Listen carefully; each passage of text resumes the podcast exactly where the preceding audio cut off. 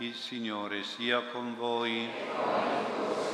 Dal Vangelo secondo Matteo. In quel tempo Gesù disse ai suoi discepoli questa parabola. Il regno dei cieli è simile a dieci vergini che presero le loro lampade, uscirono incontro allo sposo. Cinque di esse erano stolte e cinque sagge. Le stolte presero le lampade, ma non presero con sé olio le sagge invece, insieme alle lampade, presero anche dell'olio in piccoli vasi.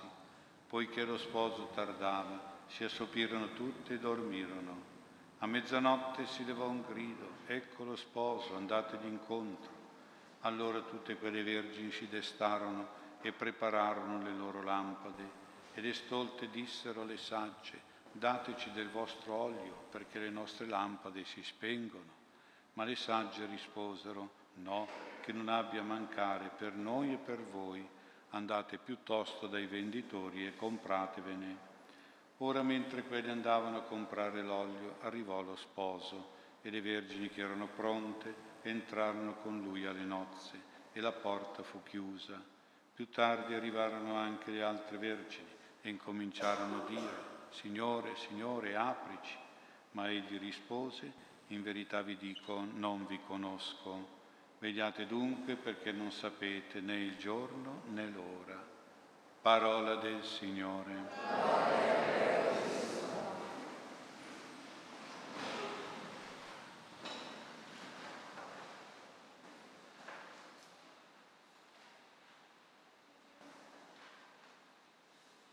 Sia lodato Gesù Cristo.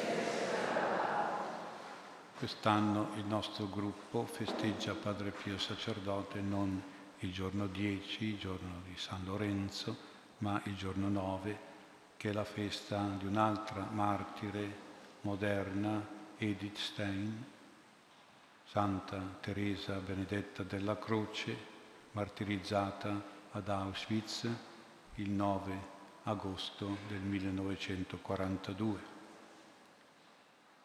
Teresa Benedetta, una donna ebrea di grande cultura e di grande spiritualità, molto vicina a Padre Pio, sacerdote, per due esperienze particolari che mediteremo questa sera.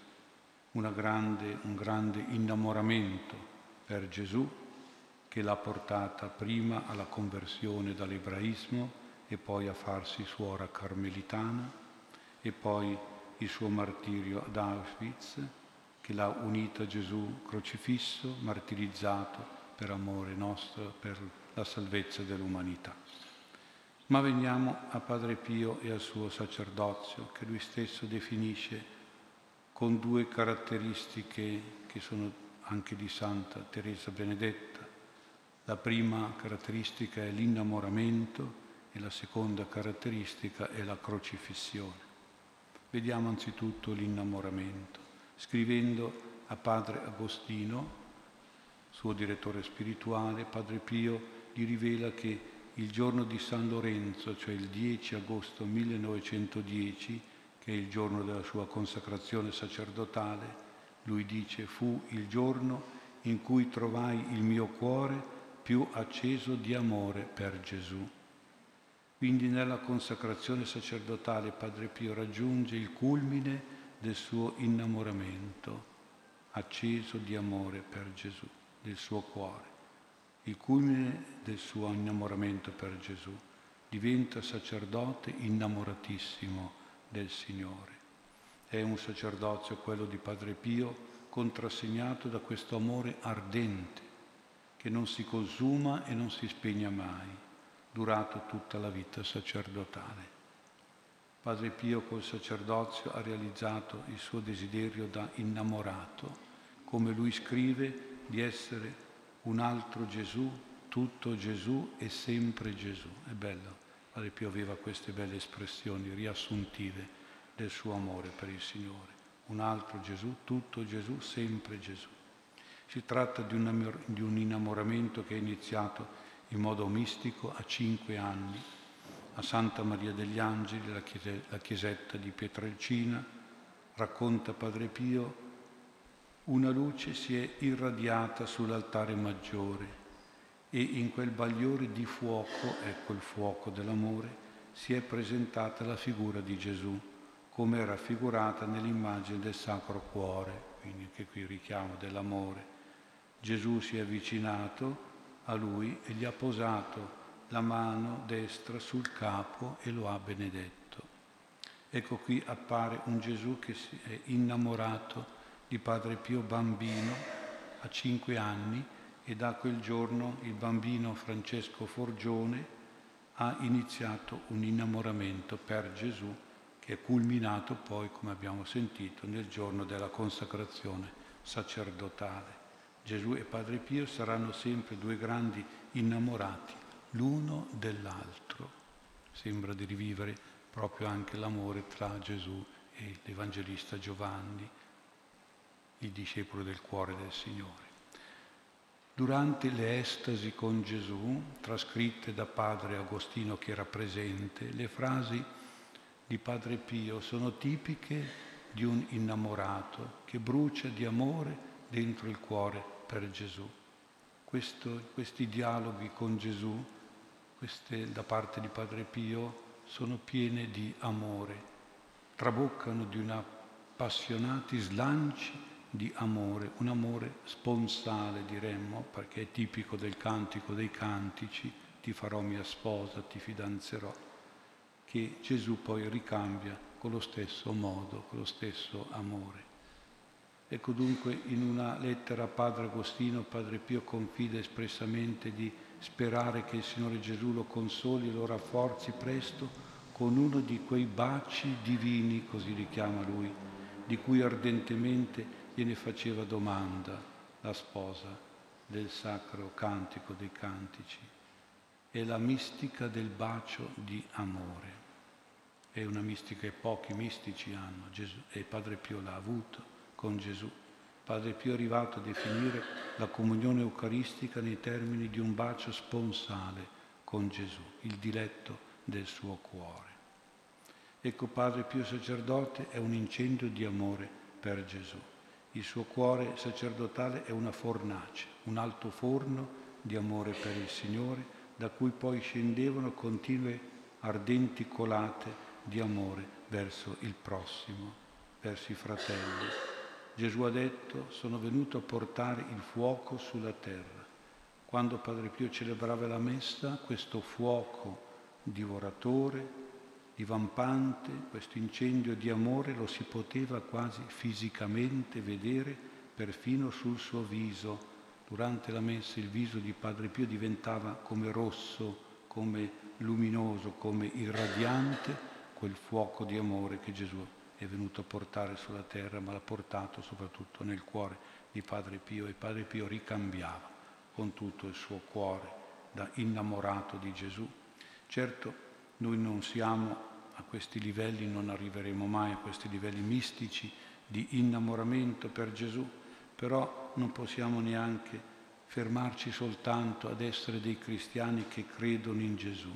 Sono tanti coloro che si limitano a questo e io credo nel Signore, ma è un credere freddo, un credere intellettuale, un credere razionale, senza cuore. Non deve essere così per noi almeno se siamo devoti del gruppo di Padre Pio, dobbiamo avere nel cuore l'amore per Gesù. Dobbiamo sentirlo questo amore, dobbiamo farlo crescere in noi questo amore.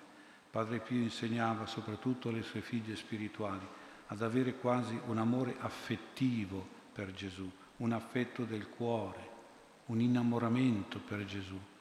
Non aveva paura di usare questa parola e quindi diceva Padre Pio alle figlie spirituali e anche ai figli, non dovete aver paura di dire a Gesù che lo amate, diteglielo sempre che lo amate.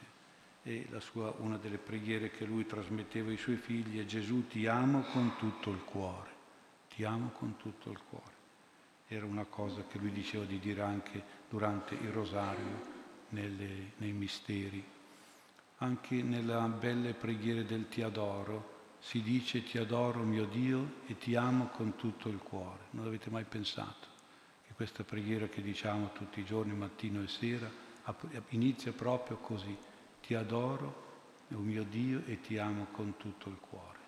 Dobbiamo, non dobbiamo aver paura di dirlo, ma di dirlo sinceramente. Quel ti adoro, ad os ire, adorare, vuol dire andare alla bocca, cioè baciare. Ecco, quindi è un bacio di amore. Padre Pio ci teneva moltissimo alla cosiddetta devozione, cioè ad essere cristiani di devozione. Una preghiera fatta col cuore è la devozione, cioè fatta con affetto, con tenerezza, con dolcezza, con sentimenti e impulsi di amore. Soprattutto chiedeva questo ai sacerdoti quando celebravano la Santa Messa e lui ne dava esempio e testimonianza. Era devotissimo Padre Pio della Santa Messa, viveva per la Messa, si preparava due ore prima, dopo ringraziava ancora e celebrava dicono tanti che assistevano alle sue messe, celebrava con continui sospiri di amore per Gesù. Ricordo a Lourdes di aver concelebrato alla grotta con un vescovo italiano che aveva più di 75 anni compiuti. E si sa che dopo quell'età anche i vescovi sono un po' pensionati, dismessi, anche se li chiamano emeriti, va bene. E questo vescovo anziano, ancora però in gamba, aveva predicato la Madonna con molto entusiasmo, con molto amore, si vedeva che amava la Madonna, era lì a Lourdes, forse anche per ringraziarla. E poi ha celebrato con tanta devozione, soprattutto la preghiera eucaristica, detta con calma, con senso.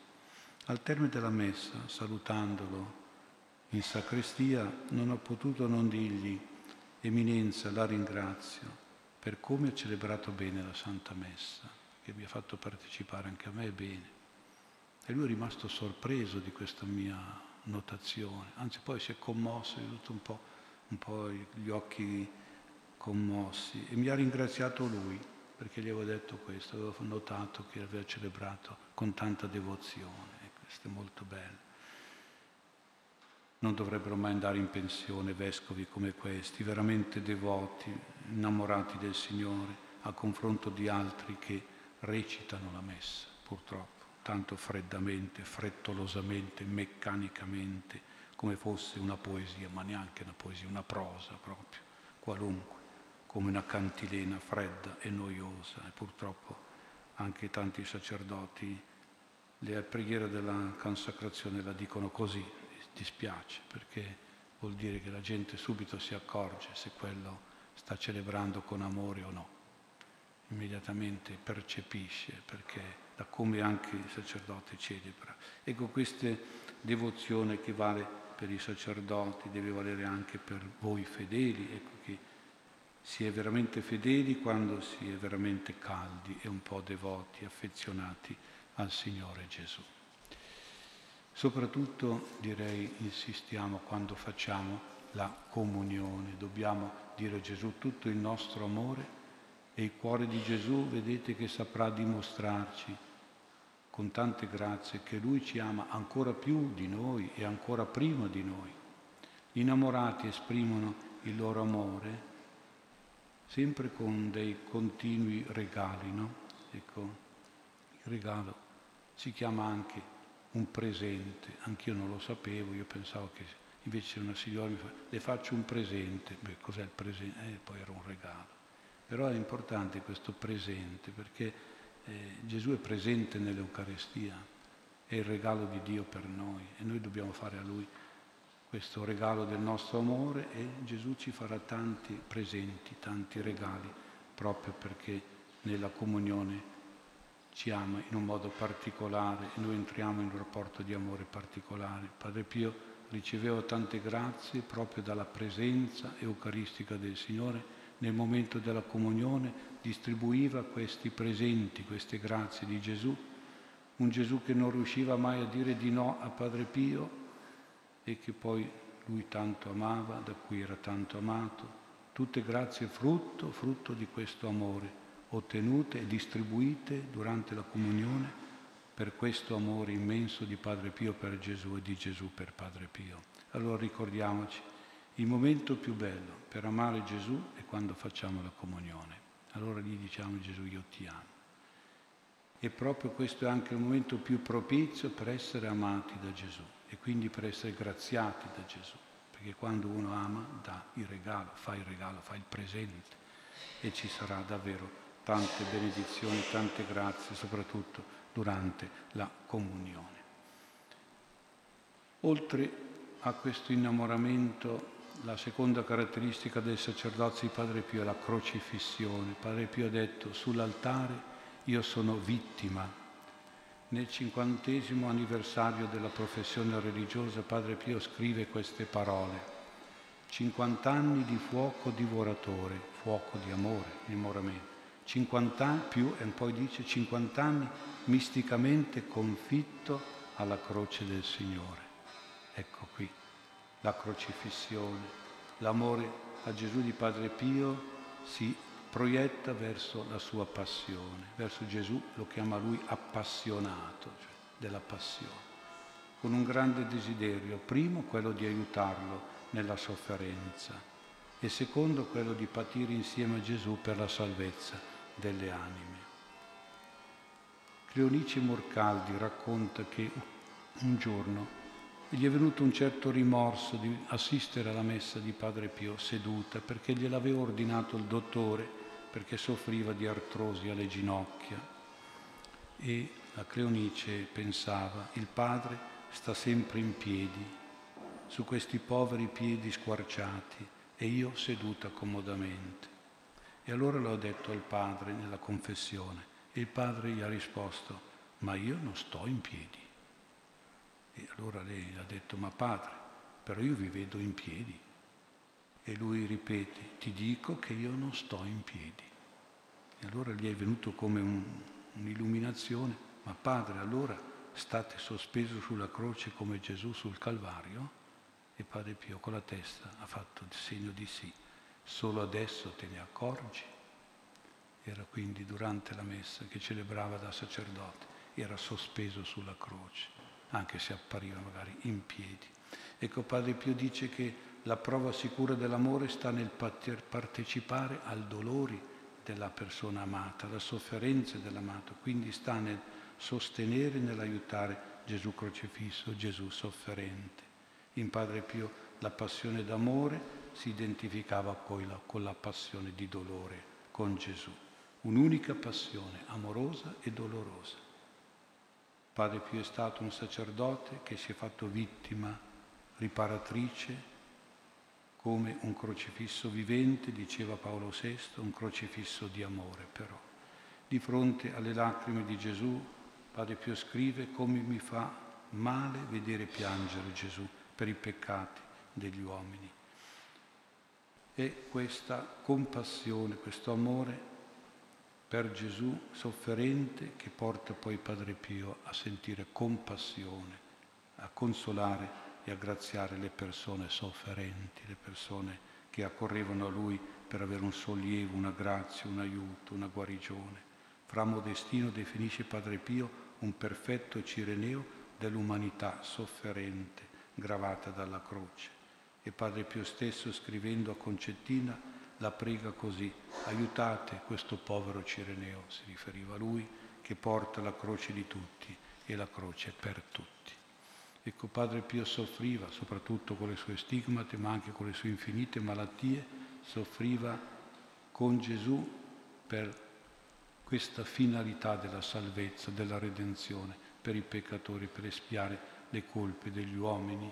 In questo modo Padre Pio otteneva dal cuore di Gesù infinite ricompense, meriti e premi che sono le grazie. Tutte le grazie le otteneva proprio perché si faceva crocifisso con Gesù. La lettera agli ebrei ci ha detto che alle sofferenze per Gesù e con Gesù è riservata una grande ricompensa, quindi grandi grazie, grandi carismi venivano a Padre Pio, grandi doni per il bene poi del prossimo. Padre Pio chiedeva a Gesù che le ricompense, le gratifiche non fossero per lui, ma fossero per gli altri e quindi diventassero grazie e anche miracoli per il prossimo, per i fratelli d'esilio, come li chiamava lui, perché per chi si rivolgeva a lui con fede nel bisogno, nella sofferenza, nella malattia in particolare.